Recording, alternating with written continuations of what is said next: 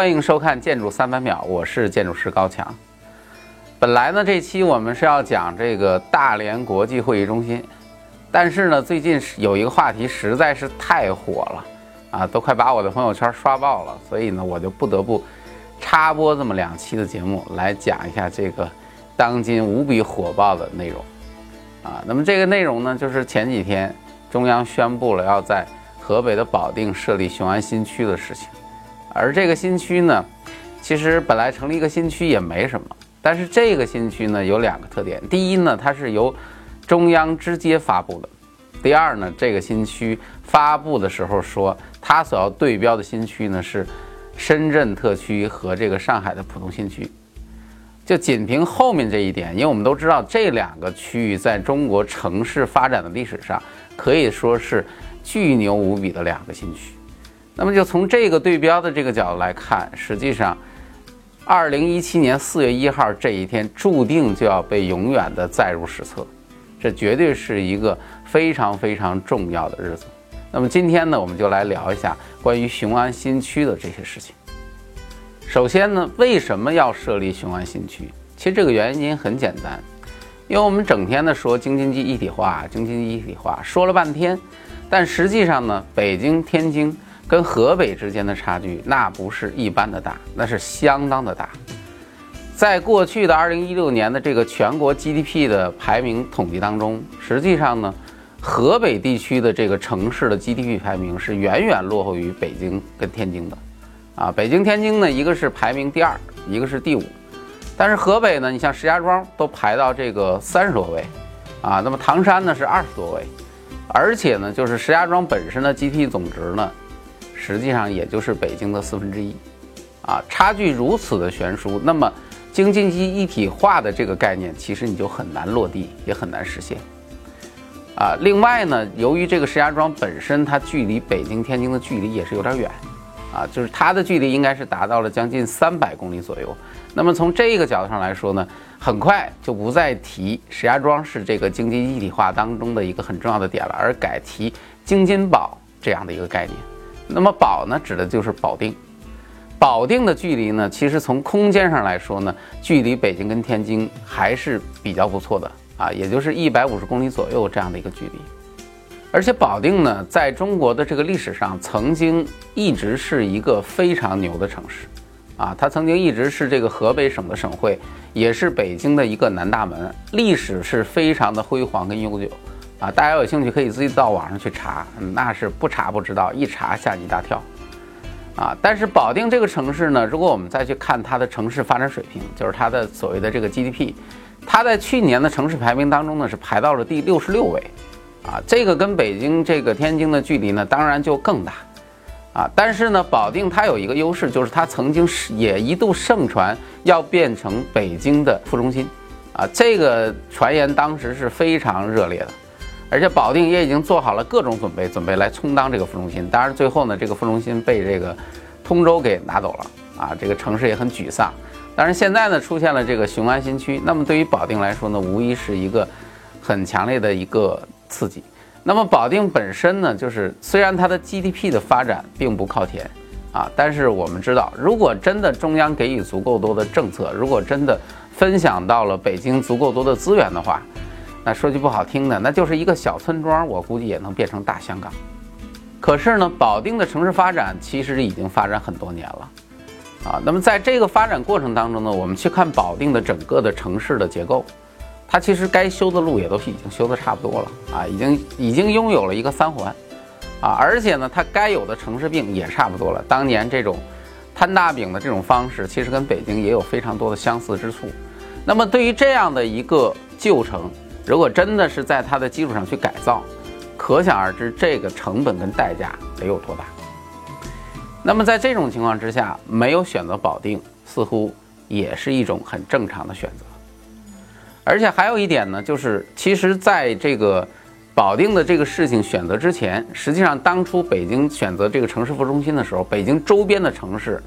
啊，那为了这个副中心，我觉得差点就是没干起来，啊，但是到了最后很有意思，一个是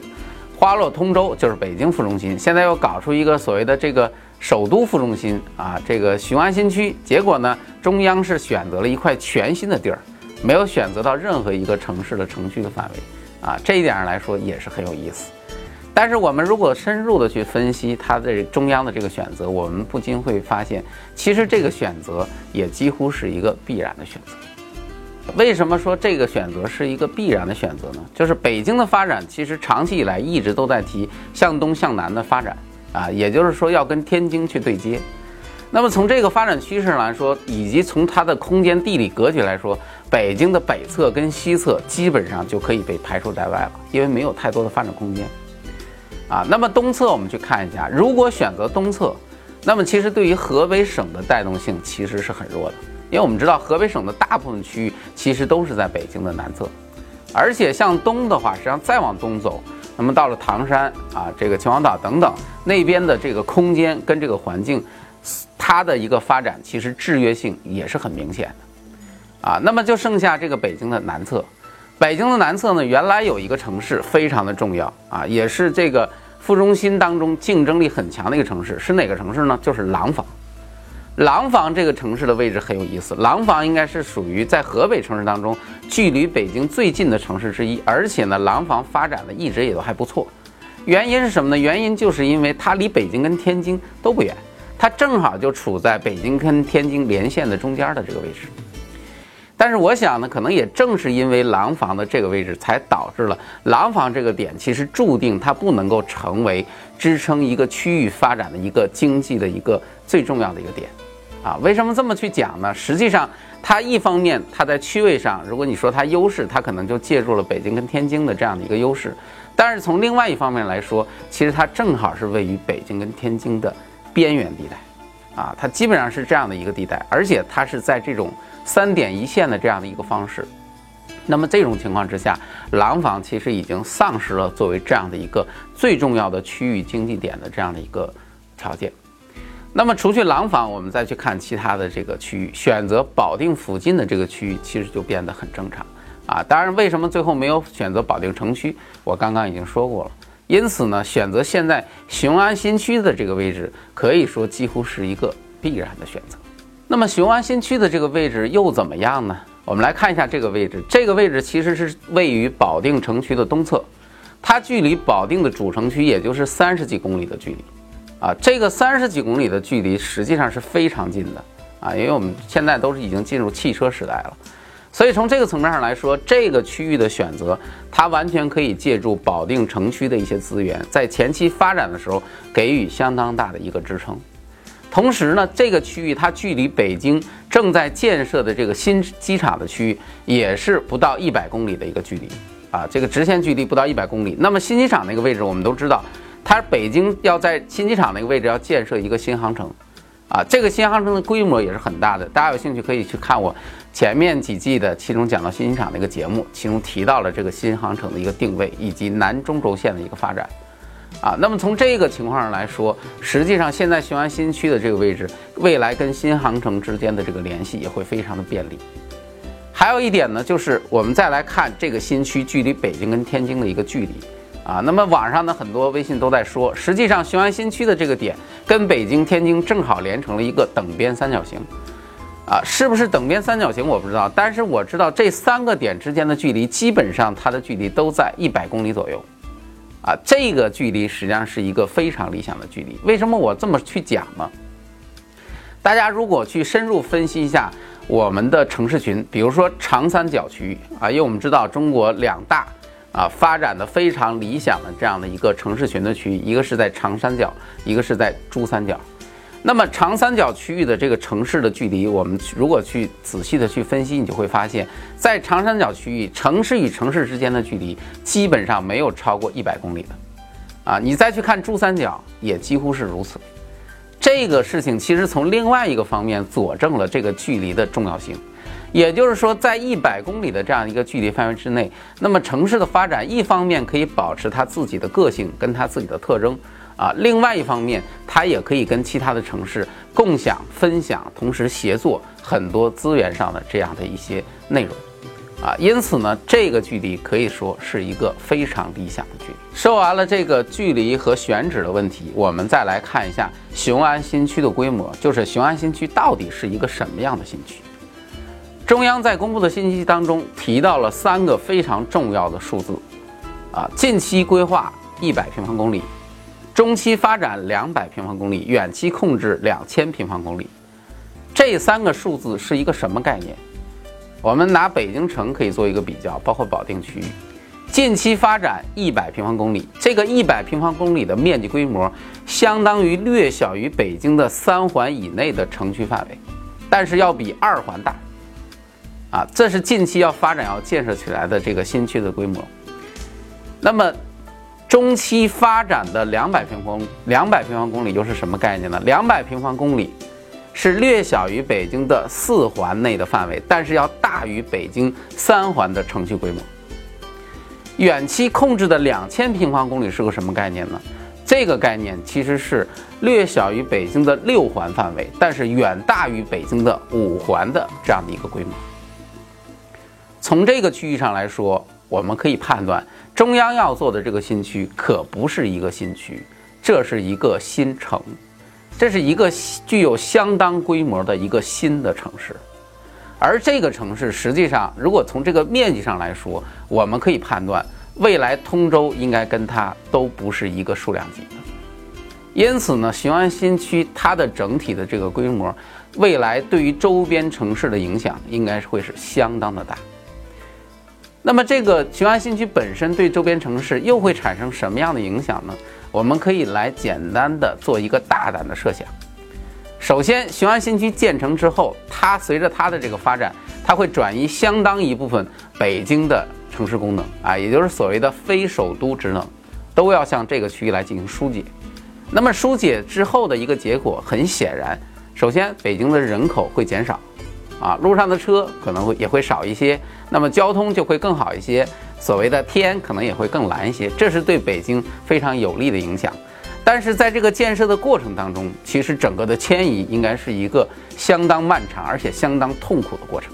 啊，因为这个不用讲，大家应该都明白啊。要想让很多的这个这个企业，包括很多的这个单位，它搬离北京城去到这样一个新区啊，那得需要多么强大的这样的一个措施跟方法。那么这是对于北京的一个影响。那么实际上影响最大的恐怕就是它旁边的这个保定，啊，我觉得在这个雄安新区前期的发展过程当中，很可能保定会被边缘化，或者说会被弱化。为什么这么去说呢？实际上雄安新区的发展在前期它会形成很强大的这种磁力效应，包括中央会给相当多的政策支持，在这种情况之下，更多的资源都会被整合到这个新区当中，啊，不只是保定，可能整个河北省。啊，包括周边区域的很多资源都会被吸引到这个区域当中来。那么在这种状态之下，反而离它最近的保定城区本身，未必会有更多更好的发展机会。当然，有一个一定会发展的非常好，什么呢？就是住宅。我觉得未来保定搞不好就会发展成为雄安新区的一个睡城，因为他们之间的这个距离很近，三十公里左右的一个距离。啊，可以满足很轻松的满足上下班的一个需求。那么，如果真的雄安新区能够发展成为像深圳特区也好像上海浦东新区也好那样一个状态的一个区域的话，那么这个区域本身的居住肯定是远远不能满足要求的。那么，保定无疑是雄安新区这里面居住的人当中，相当一部分人非常理想的一个居住的选择。那么从这一点上来说，未来雄安新区跟保定之间会开通相当多的东西联系的走廊啊，当然中间是要跨高速的。那么这些走廊未来也有可能会成为堵车的通道啊，它实际上会成为这种睡城会有一个非常典型的一个特征。那么最后一点呢，就是雄安新区的发展实际上应该会带动雄安新区跟北京之间会产生一系列的次要的经济增长点。这些次要的经济增长点，它整个的一个半径的一个辐射范围，很可能是接近于北京跟廊坊之间的一个距离。因此，像涿州、像高碑店这些区域，未来可能也会获得很好的发展啊！因为我们去参照长三角、珠三角城市群的这样的一个布置特征，我们几乎可以预感到会形成这样的一个局面啊！当然，这需要一个过程。啊。但是总个总的来说，这个京津冀、京津宝，或者说现在可能要改名叫做京津雄了。那么这样的一个三角区域的发展，还只是一个开始。对于京津冀整个城市群的发展来说，未来还有更大的想象空间。那么在这个新闻出来之后，实际上在网上出现了很多的传闻啊，包括迁都，这个我觉得是很有意思的。还有就是这个雄安新区未来到底会规划成什么样？那么雄安新区它自身的一个定位跟它实际的一个特点又会是如何呢？这些内容我们留到下期再说。微信公众号“强词有理”，原来建筑可以如此简单。关注我的微博“小眼建筑师高强”，与主持人一起吐槽建筑话题。网络观看平台：今日头条、优酷视频、搜狐视频、腾讯视频、凤凰视频、新浪看点、网易号、一点号。智能电视观看平台：CIBN 微视听。音频发布平台：喜马拉雅。更多艺术栏目，更多有料故事，尽在强词有理。